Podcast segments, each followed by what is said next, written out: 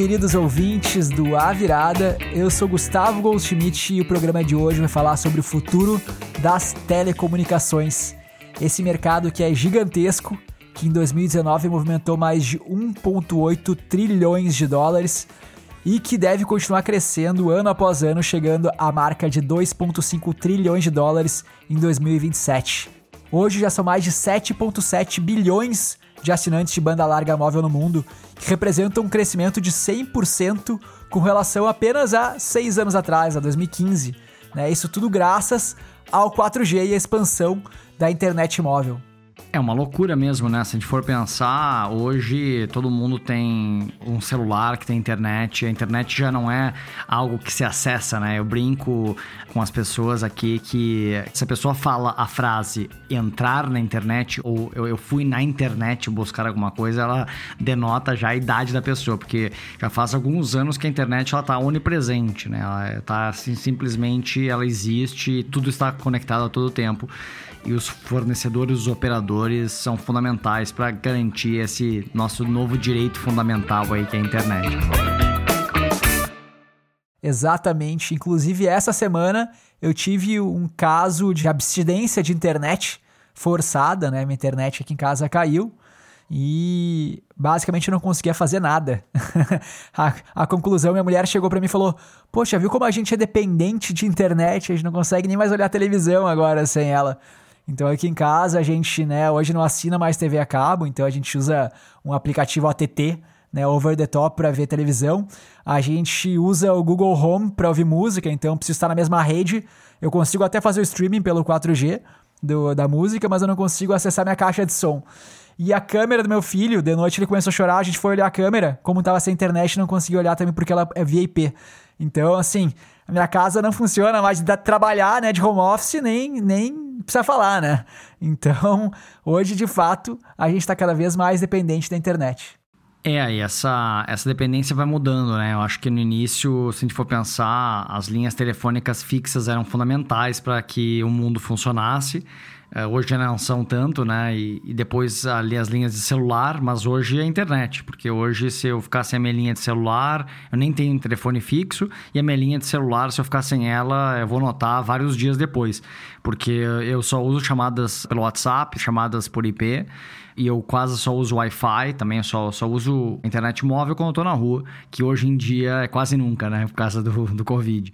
É, e, e, as operadoras de telefonia, de internet, etc., elas salvaram nossas vidas durante o Covid, né? Porque a gente consegue comprar coisas de casa, a gente consegue pedir delivery, a gente consegue fazer uma série de coisas aí que ajudam muito a gente a manter o isolamento social, graças aí à, proliferação, né, do acesso à internet nas regiões mais remotas aí do país e do mundo.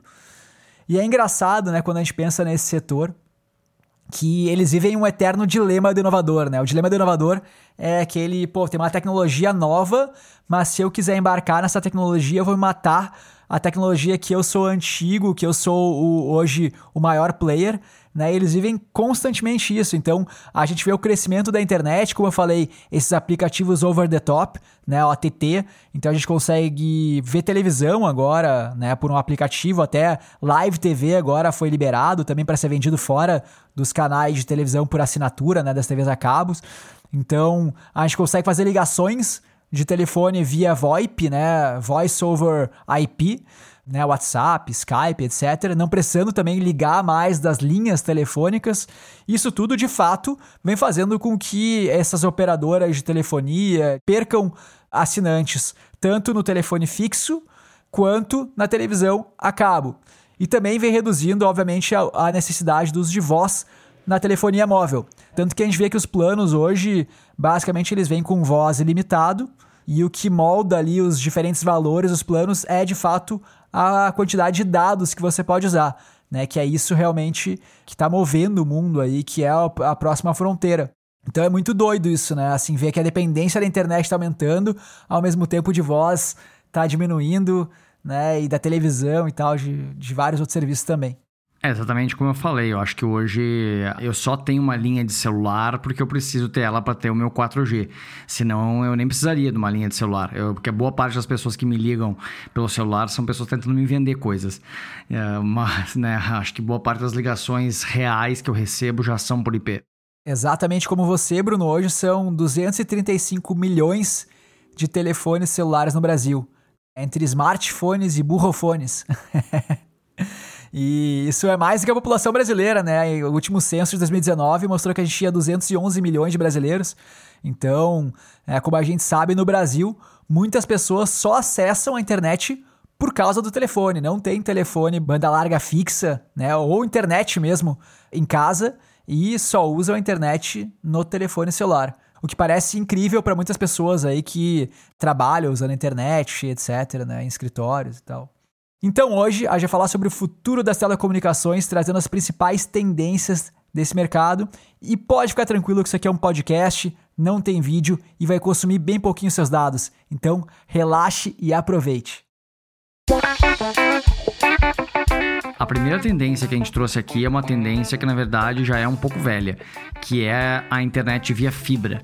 Hoje a internet via fibra permite uma velocidade muito mais alta, para quem está nas principais capitais do Brasil já tem acesso à internet via fibra, especialmente uma internet também com melhor performance de upload, né? Então é realmente muita diferença para quem estava acostumado com uma internet de banda larga migrar para uma internet via fibra. Só que lembrando, né, as pessoas não lembram que fibra é uma questão de hardware, então as operadoras tiveram que passar de fato um cabo diferente, fazer uma instalação diferente diferente para que essa internet mais rápida chegue. E é muito interessante de ver que a internet via fibra chegou muito mais rápido no interior do que nas grandes capitais. Hoje já existe uma grande cobertura da fibra, mas essa questão aconteceu muito por causa dos pequenos provedores de internet, que são chamados de ISPs, né? os Internet Service Providers, né? os provedores de internet pequenos aí, que não são ligados aos grandes players de telecom eles operam em diversos municípios e fazem hoje a cobertura aí de fibra chegar a quase 80% dos municípios do Brasil. Isso é muita coisa, né? São quase 4 mil municípios com internet via fibra. E esses pequenos e médios empreendedores são fundamentais para fazer esses investimentos até a última milha, ali em cidades menores. Por exemplo, cidades de 50 mil habitantes que ainda não têm fibra entra um player local lá que vai puxar a fibra, fazer o investimento de puxar a infraestrutura de uma cidade maior até essa cidade menor e ser a pessoa que vai também fazer as instalações nas casas das pessoas. Então a presença desses players é muito importante para a universalização da internet de alta qualidade aqui no Brasil. É isso aí, e é a questão da fibra, né? Como o Bruno falou, embora já venha há algum tempo aí se proliferando no Brasil, Muita gente ainda não tem acesso, principalmente quem mora nas capitais, né? O que é engraçado. É, eu tive acesso à fibra recentemente e é libertador, né? É muito boa a internet, fica muito mais rápida. Upload para quem produz conteúdo é excelente. E está intimamente ligado com a próxima tendência que gente vai falar, que é o 5G. Intimamente ligado porque saiu há um mês atrás né, as regras aí do edital do leilão do 5G e algumas das coisas que falam ali é sobre fibra. Então, quem aí for operar o 5G no Brasil tem que garantir fibra ótica para o norte e nordeste, conectando com fibra aí 10 milhões de pessoas que moram na região. Tem que cobrir com internet rodovias federais e também levar a internet para todas as cidades, acima de 600 pessoas, uma população muito pequena, né? Muita cidadezinha aí que vai ter que ser coberta pela internet. E por fim, né? Mas não menos importante, porque é super difícil fazer isso, que é migrar todas as antenas parabólicas para outra frequência, porque o 5G no Brasil vai usar 3.5 GHz, que é a frequência hoje das antenas parabólicas. Então, tudo isso aí deve custar 35 bilhões, bilhões com B de reais para quem for operar o 5G no Brasil. Então não vai ser investimento pequeno e agora já falar um pouco mais sobre o que é o 5G, né, Bruno? Isso aí, tecnologia revolucionária da próxima geração de internet. Para quem não assistiu o Viradinha, né? Se você olhar aqui no feed do podcast do A Virada, você vai ver o Viradinha sobre 5G e lá eu explico bem direitinho do que se trata o 5G, mas eu vou fazer um apanhado aqui para vocês que não ouviram, porque é realmente bem importante e quando a gente olha para o futuro de telecomunicações, né, a coisa que mais chama atenção é o 5G, tá todo mundo falando disso. Né? E por que, que ele é tão importante? O 5G não seria só uma internet um pouco mais rápida, né, como foi do 4G para o 3G? Não é bem assim. Né? O 3G foi uma tecnologia, por exemplo, que possibilitou que a gente usasse os aplicativos modernos no smartphone, né? Antes do 3G, era aquela internet GSM e tal, que você não conseguia usar nada, era super difícil carregar uma página, né? E o 3G possibilitou a gente a vir para os mundos dos apps e dos smartphones. E o 4G, aí sim, aumentou bastante o fluxo de dados e possibilitou que a gente usasse esse mundo de apps a todo vapor. Então a gente conseguiu usar aplicativos de streaming de música, streaming de vídeo, quase como se esses conteúdos estivessem no nosso próprio celular. E o 4G, quando tem sinal, né, quando tem estabilidade de sinal, ele dá conta hoje de quase todos os usos humanos. Assim, a nossa velocidade de consumo de dados, né, ela é suprida pelo 4G a pleno vapor. Então, por que, que a gente precisa do 5G? Né? A gente precisa de uma internet ainda mais rápida e a resposta é que o 5G ele não foi projetado para o uso dos seres humanos apenas, ele foi projetado pelo uso das máquinas. O 5G habilita a internet das coisas. A gente teve inclusive um viradinha também sobre a internet das coisas, onde eu falei mais sobre diversos exemplos interessantes, como por exemplo a conexão de semáforos para evitar acidentes e melhorar o trânsito da cidade, mas até questões como o Gustavo mencionou de casa inteligente, de gestão dos dispositivos da casa, a minha cafeteira que faz café quando eu estiver chegando, quando eu saio do trabalho, enfim, toda essa inteligência dos devices é basicamente o que a rede 5G vai possibilitar em grande escala. Exatamente, imagina, né, todos os carros conectados à internet, interconectados entre si, conectados com o semáforo, a quantidade de dados que não vai ser gerado no mundo. E para isso a gente precisa de muita, claro, velocidade, e aí eu falar um pouco mais sobre isso para garantir a segurança, mas também largura de banda. Teve um outro viradinha, hoje a gente fala só de viradinhas, que falou sobre edge computing, que é a computação de borda, que é você ter as redes de a infraestrutura mais próxima do usuário para diminuir a latência, né? A latência que é o tempo que você tem entre o estímulo e a resposta do sistema. Então, por exemplo, quando um carro autônomo detecta algum elemento ali que ele vai se chocar, ele precisa frear aquele carro. Né? Esse freio tem que ser muito rápido, ele não pode demorar muito entre processar aquela imagem, ver, hum, isso aqui é uma criança, precisa frear. E aí, demorar para frear já atropelou a criança, né? Então tem que ser muito rápido, e para isso, Edge Computing pode ajudar muito. Mas a questão do 5G também é fundamental para conseguir trafegar esses dados com muita velocidade e possibilitar com segurança, por exemplo, os carros autônomos, mas várias outras aplicações industriais também. Então imagine que o 5G vai possibilitar isso, né? Fábricas inteiras conectadas à internet gerando uma imensidade de dados e cidades inteiras conectadas e tal. Essa vai ser a grande, o grande breakthrough relacionado ao 5G. Então agora para tangibilizar um pouco mais a diferença da internet 4G para 5G, a gente vai falar de alguns dados aí delas. Editor, põe um jazzinho, um baixo, uma bateria, alguma coisa bacana aí para eu falar esses dados. Falando de velocidade máxima, hoje o 4G chega a no máximo 1 gigabit por segundo. Quando a gente falar de 5G, a gente está falando de 10 gigabits por segundo, 10 vezes maior. Latência, que é como eu falei, o tempo entre o estímulo e a resposta do sistema. Hoje o 4G leva 40 milissegundos. O 5G vai levar 10 milissegundos, né? Quatro vezes menor. E aí tem um número super importante que é bacana lembrar, que é o tempo de 20 milissegundos de latência, que é o ideal para, por exemplo, se usar AR, né, realidade aumentada e realidade virtual, em toda a sua potência, porque se o sistema demora mais de 20 milissegundos para responder, causa tonturas no usuário ali, porque ele não responde tanto em tempo real e tal. Então, para se usar isso né, em toda a potência, tem que ter uma latência menor que 20 milissegundos e o 5G possibilita isso. Aparelhos conectados por quilômetro quadrado. Hoje, o 4G possibilita 100 mil aparelhos por quilômetro quadrado. O 5G vai possibilitar um milhão de aparelhos por quilômetro quadrado, 10 vezes mais. Isso, como eu falei, é fundamental para você habilitar a internet das coisas, né? Para você ter todos os carros conectados, semáforos, câmeras, né? E o que mais for, né? Geladeiras, cafeteiras, ar condicionado, lâmpadas elétricas, aparelhos de som, cara, a nossa imaginação é o limite, né? Do que dá para ser conectado à internet conversando, as coisas conversando com as coisas, né? Essa é a grande inovação do 5G e por isso ele é tão revolucionário. Deu para sacar? Uma tendência importante que está totalmente conectada com o 5G é uma tendência grande de consolidação desse mercado. Esse mercado já é bem concentrado no Brasil. Hoje, os grandes players de telecom dominam boa parte do mercado. Mas lembrando que a gente tem uma pulverização grande aí desses players, especialmente quando a gente está falando de internet fixa no interior do Brasil, que a gente mencionou.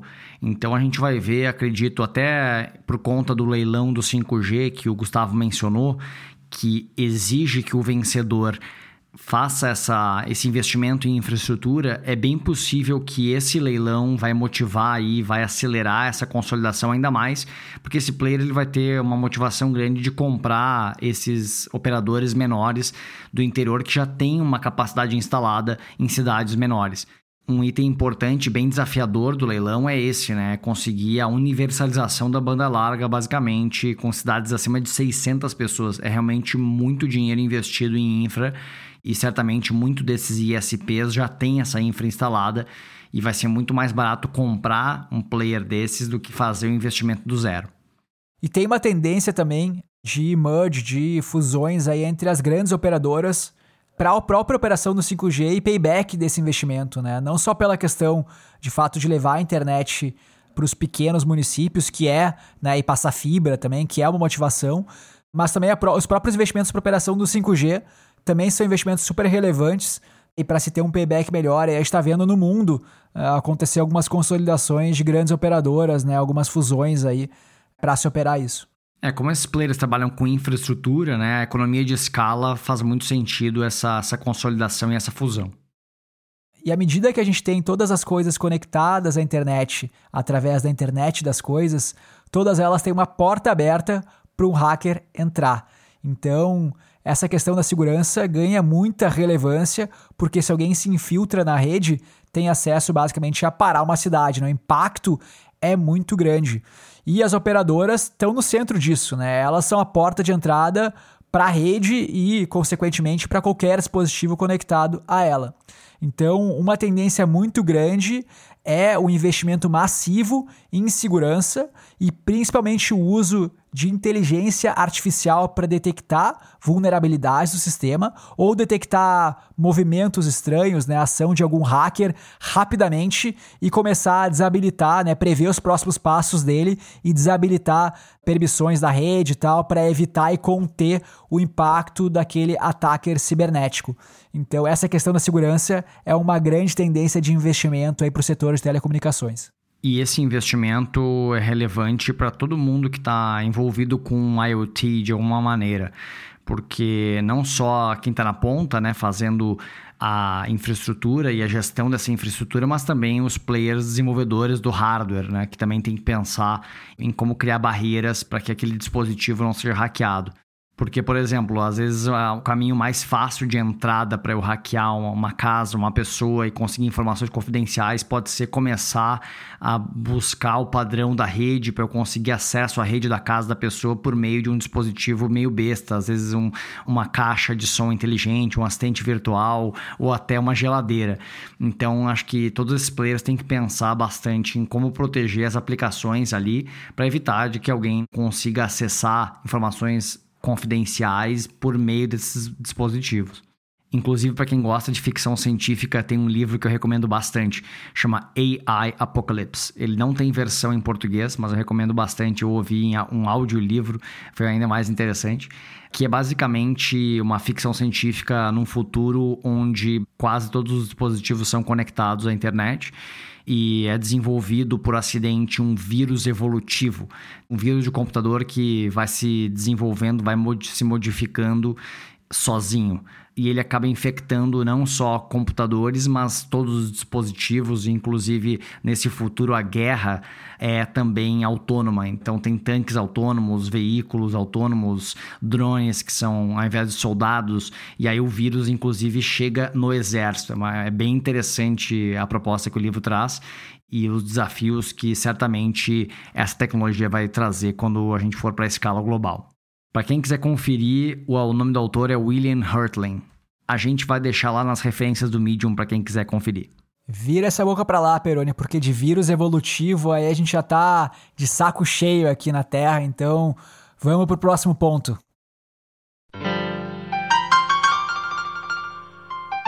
A próxima tendência, roubando aqui um pouco da frase do Bruno, é, não é uma coisa tão nova, que são as operadoras virtuais, a virtualização de rede. Então a gente teve lá em 2014 já o surgimento da Porto Seguro Conecta, que foi a primeira operadora virtual que usava a infraestrutura de uma das grandes operadoras, mas era uma marca diferente, operada né, com serviço de consumidor diferente e tal, para que a Porto Seguro pudesse oferecer para sua base de clientes ali um serviço de telecomunicações também. Né? Esse serviço foi iniciado em 2014 e acabou não dando certo e foi encerrado, infelizmente, em 2018. Então, o que são essas operadoras virtuais? Como eu falei, são operadoras que rodam a partir da infraestrutura das quatro grandes operadoras, ali, né? Claro, Vivo, TIM e Oi. É, e a gente tem basicamente dois tipos: a MVNE, que são autorizadas junto à Anatel né, e podem credenciar outras ainda pequenas operadoras virtuais e as credenciadas, enfim, que são as MVNOs, que são basicamente só operadoras, mas elas não precisam ser autorizadas à Anatel, é muito mais fácil, elas não funcionam exatamente como operadora na questão tributária também, então elas não pagam ICMS e tal. É quase uma operadora as a service.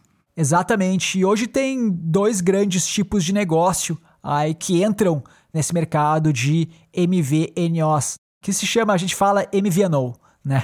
Mas de forma mais rápida.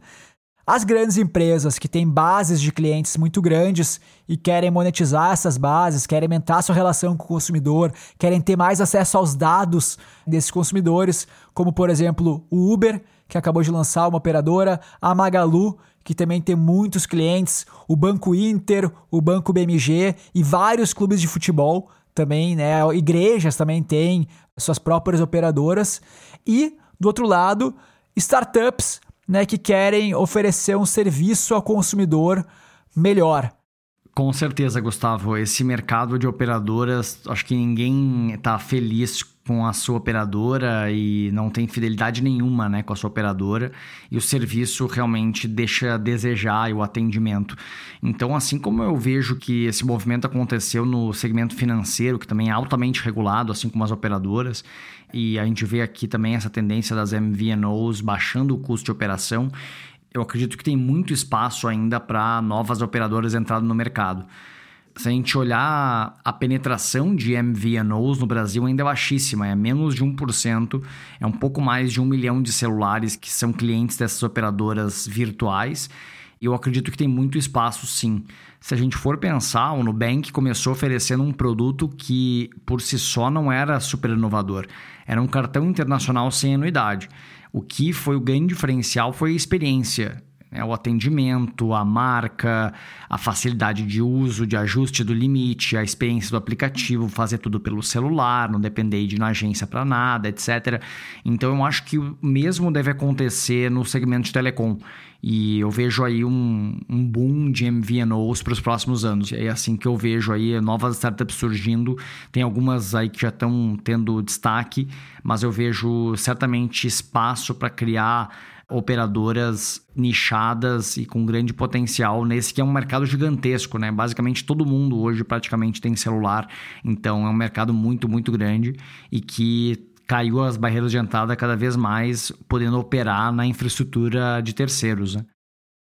Um dos motivos que eu acho que tem muito potencial para esse modelo crescer no Brasil é que em diversos outros países essa penetração é de 10% ou até mais, 15% das linhas né, estarem cobertas por MVNOs, essas operadoras virtuais.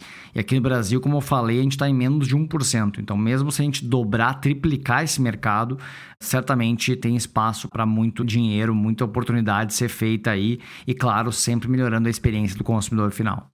É, o que eu acho engraçado aí é por que, que ninguém fez até agora, né? Porque essa questão de priorizar a experiência do consumidor é uma coisa que a gente vem falando há algum tempo.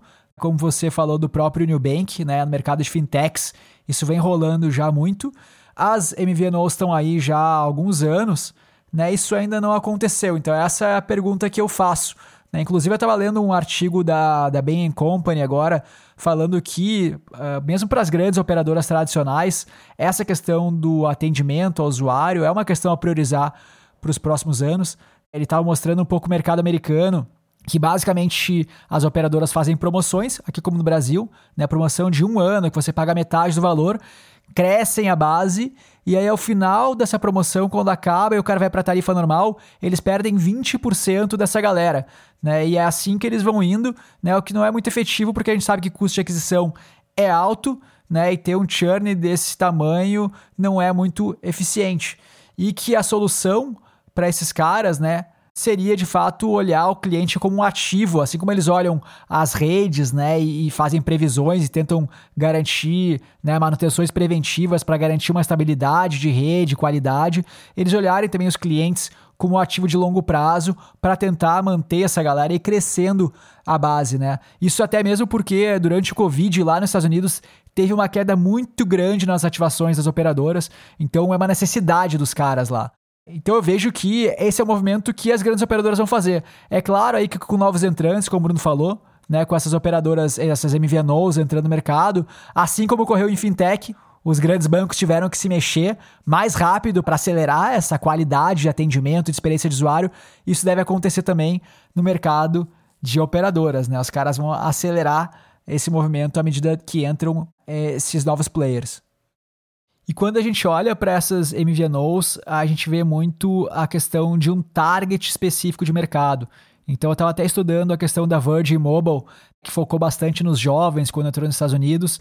Você cria uma série de serviços que fazem sentido para aquele jovem. Então você consegue aqui no Brasil, né? Tem o target religioso, tem a operadora que opera só na Rocinha, etc.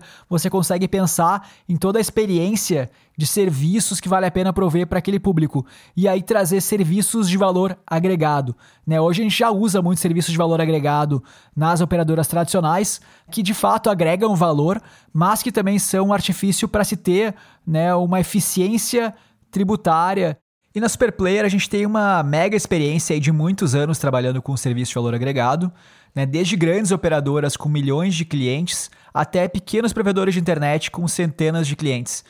E a gente tem produtos universais, de música, até produtos bem nichados, como Kids. E uma coisa que a gente se preocupa muito é fazer de fato produtos que os clientes das operadoras vão usar e vão amar. Então a gente tem um trabalho muito forte de UX, né, de experiência de usuário, para ela ser super simples e intuitiva, para que seja um produto acessível aos mais diferentes tipos de público, desde as pessoas com alta literacia digital até aquelas que não têm tanta intimidade com a internet e que também tenha, e é um ponto muito importante, né, uma taxa de ativação muito alta, uma facilidade na hora de ativar aquele produto. Né? Quando a gente fala de SVA, de Serviço de Valor Agregado, um dos grandes desafios é de fato fazer as pessoas usarem aqueles serviços providos. Né? Isso demanda um grande esforço da operadora, que precisa comunicar muito bem para a sua base aqueles produtos, é o principal, na verdade, mas pode ser ajudado pela uma experiência de usuário muito fácil na hora de criar a conta e ativar a assinatura do produto. E na Superplayer a gente tem feito um trabalho excelente nesse ponto, que me deixa muito orgulhoso, em que os nossos SVAs né, são seis vezes mais usados que a média do mercado. Então, realmente agrega valor, né? Não é só o ganho tributário, que é super relevante, mas agrega valor. Então, se você que está ouvindo aí tem uma operadora, tem um pequeno ISP, tem um grande ISP, é executivo de alguma operadora e está procurando serviços de valor agregado, não deixa de falar com a gente. Eu vou deixar o link do site da Super Player Company aqui na descrição do episódio, né? E lá você pode entrar em contato pelo formulário conosco, que o nosso time pode te ajudar desde entender esse mercado melhor, se você não conhece muito, como funciona a questão tributária, que é super relevante, é um mega incentivo também para adotar o serviço de valor agregado, até escolher aqueles produtos que vão de fato agregar mais valor para sua base e que a gente pode te ajudar com isso. Ah, e tem um ponto bem importante também, né? O nosso time técnico de integração, né? Depois da venda, ainda tem que integrar as bases. E a gente tem um time técnico que é super experiente em fazer isso. Então ele vai diminuir ao máximo aí o trabalho que vai dar para sua operadora, o que vai tirar aí grande parte da dor de cabeça de começar a trabalhar com esse tipo de oferta. Então, é isso aí. Não deixe de falar com a gente. Valeu! E a gente não pode deixar de falar sobre uma questão super relevante que é a questão dos dados. Imagina só quantos dados as operadoras não têm sobre você. Eles têm para quem você ligou, quanto de internet você usou e mais importante a localização. Com base nas antenas de celular, eles conseguem determinar com uma boa precisão qual é a sua localização. Então as operadoras elas têm acesso a dados pessoais muito relevantes e que eu acredito que hoje elas usam muito mal. É muito raro você ver serviços que utilizem esses dados e todos vocês já devem ter recebido ofertas das operadoras que não tem nada a ver com você. Então eles não estão usando esses dados também para melhorar o marketing deles. Eu acho que isso tem mudado, né? Acho que teve um projeto muito legal que aconteceu aqui no Brasil, em diversos outros países, inclusive em relação ao Covid, onde as operadoras se juntaram para fazer basicamente o mapa de calor do Covid e o índice de isolamento social é baseado nisso também. Claro que agora, com a entrada em vigor da LGPD, o uso desses dados pessoais está muito mais restrito. Mas mesmo assim, eu acho que existe uma série de usos possíveis que possam ser compliant aí com a LGPD, que possam agregar valor para o cliente ainda mais se a gente levar em consideração as operadoras como grandes canais de distribuição, como o Gustavo falou aí, de serviços de valor agregado, né? Então, eu acho que é uma tendência que a gente vai ver aí essas operadoras utilizando de maneira mais forte essa massa de dados. E como sempre, para encerrar o programa, a gente falar um pouco mais de futuro, né? Vamos falar de algumas outras tendências aí, talvez mais de longo prazo, coisas que eventualmente podem até ameaçar as operadoras, né, Bruno? À medida que o acesso tanto à telefonia quanto à internet se popularizam, é como fazer para se diferenciar, né? Como fazer para sair do que virou commodity. Eh, uma coisa que a gente vê acontecendo nos Estados Unidos, por exemplo, em alguns países desenvolvidos, é as operadoras começando a comprar empresas de conteúdo.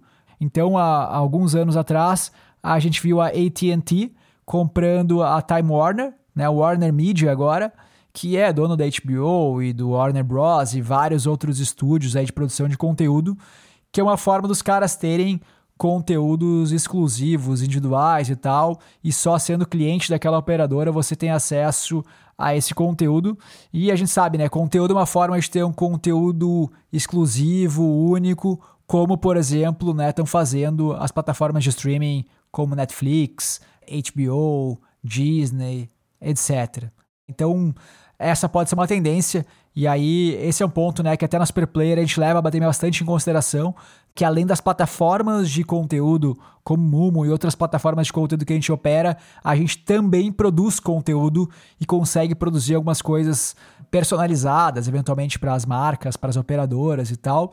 E a gente tem vários conteúdos como esse podcast, né, conteúdo de primeira linha aí que estão nos top 5 de suas categorias, aí desde categoria infantil, inovação, saúde e fitness e tal. Então é um ponto que a gente acredita muito que pode ser um diferencial nesse mercado. Além dessa questão do conteúdo, a gente sempre faz uma análise de o quanto as big techs vão entrar nos setores que a gente analisa. E aqui a gente já vê movimentos bem consistentes das big techs querendo entrar em infraestrutura de telecom, né? A gente tem o caso do Google Fiber, talvez o caso mais, mais emblemático, onde eles investiram em infraestrutura, começaram um piloto em Kansas City e hoje operam em oito cidades que basicamente focaram em oferecer uma internet diretamente do Google. Você consegue contratar com uma velocidade absurdamente alta. Então hoje é um dos providers aí de internet que únicos nos Estados Unidos que você consegue contratar uma internet de 1 giga. Então é realmente muita velocidade e por um preço super acessível, menos de 100 dólares. E eles, inclusive, lançaram um serviço de TV nessas cidades, mas acabou sendo descontinuado no ano passado. O Facebook também tem toda uma iniciativa chamada Facebook Connectivity, basicamente uma série de projetos focando a universalização da internet. Eles têm o foco de conectar todas as pessoas do mundo, então eles uh, precisam que a internet chegue onde ela hoje ela não chega, né? Então em locais remotos, na África, etc. Então eles têm diversos projetos que utilizam aviões, eh, balões, enfim, maneiras bem inovadoras para levar a internet móvel e internet fixa a todos os lugares. Exatamente. É, o Google já vi uma vez um, um balão, né? E o Facebook era um planador, assim, ficava sobrevoando uma área e levando internet. Me parece que o balão é mais eficiente, né? Mas quem sou eu para dizer, né?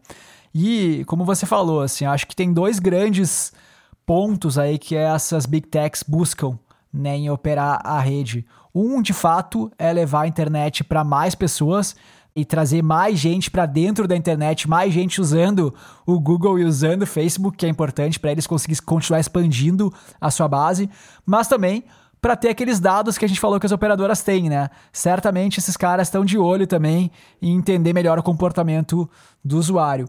Eu, inclusive, né, aqui em casa instalei o Google Wi-Fi, que é basicamente o roteador do Google, que é muito bacana, porque basicamente eu tenho três roteadores, eles não se conectam a cabo, quase como se fossem repetidores, os outros dois, fora o principal, mas ele consegue fazer uma gestão da rede muito eficiente quando muda de um ambiente para o outro e tem um aplicativo que você consegue fazer todo todo o diagnóstico da sua rede, configurar de uma forma super simples.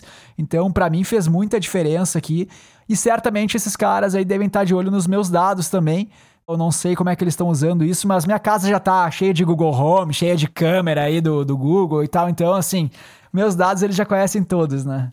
É, com certeza. A questão dos dados certamente é muito importante para esses players, né? E eu acho que a iniciativa talvez mais futurista dessas de acesso à internet global, né, de maneira escalável, sem ter que puxar cabos de infra, né? Inclusive, né, para quem não sabe, os cabos de internet são puxados por baixo do oceano. Enfim, é um investimento gigantesco para fazer com que a internet chegue no mundo todo. Uh, existe um projeto chamado Starlink que para quem é fã aí da SpaceX deve conhecer, que é basicamente um projeto de levar a internet para o mundo inteiro por meio de satélites. Eles têm um projeto de chegar a 5 milhões de assinantes aí no curto prazo e de lançar no espaço mais de 12 mil satélites que façam a conexão à internet por laser.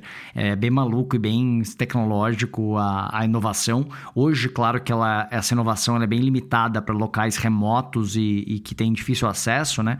E hoje eles têm cobertura apenas nos Estados Unidos. Você tem uma antena que basicamente comunica com o satélite e leva a internet rápida para sua casa sem precisar de cabo. Então é realmente muito interessante como essas tecnologias vão evoluir e eventualmente vão ser, podem ser e vão ser competitivas competidores aí das operadoras. O mercado de telecomunicações é um mercado gigantesco que tende a chegar literalmente a cada uma das pessoas do planeta Terra. Ele é tão importante hoje quanto saneamento para as pessoas terem acesso à comunicação uma com as outras, a conhecimento, a entretenimento e ao mundo como a gente conhece. Existem várias tendências do mercado, como por exemplo a questão das operadoras virtuais para oferecer uma melhor experiência para os usuários e a questão do uso de inteligência artificial, seja para monitoramento da infraestrutura das operadoras, quanto para melhor segurança cibernética também das redes, mas a grande principal tendência que a gente vai ver nos próximos anos é o 5G.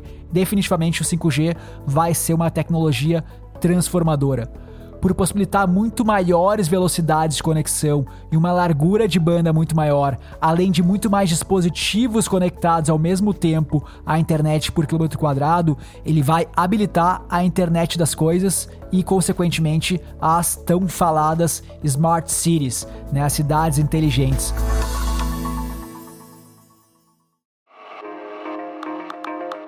Boa, Gustavo. E chegamos ao final de mais um episódio do A Virada. Já passamos a metade da nossa terceira temporada. Para quem nos acompanha, não se esqueça de avaliar a gente na Apple Podcasts. Isso ajuda para que esse conteúdo chegue a mais pessoas. E também siga a gente na sua plataforma de podcasts favorita. Exatamente. Para quem quiser saber mais sobre as referências usadas nesse episódio e as empresas que a gente citou aqui, é só entrar no nosso Medium ou então ir atrás do nosso Instagram, arroba aviradapodcast e ficar mais próximo a gente. Qualquer coisa, manda uma mensagem lá que a gente vai responder. E é isso aí, pessoal. Valeu, até a próxima quarta-feira. Falou, pessoal. Tchau. Tchau, tchau.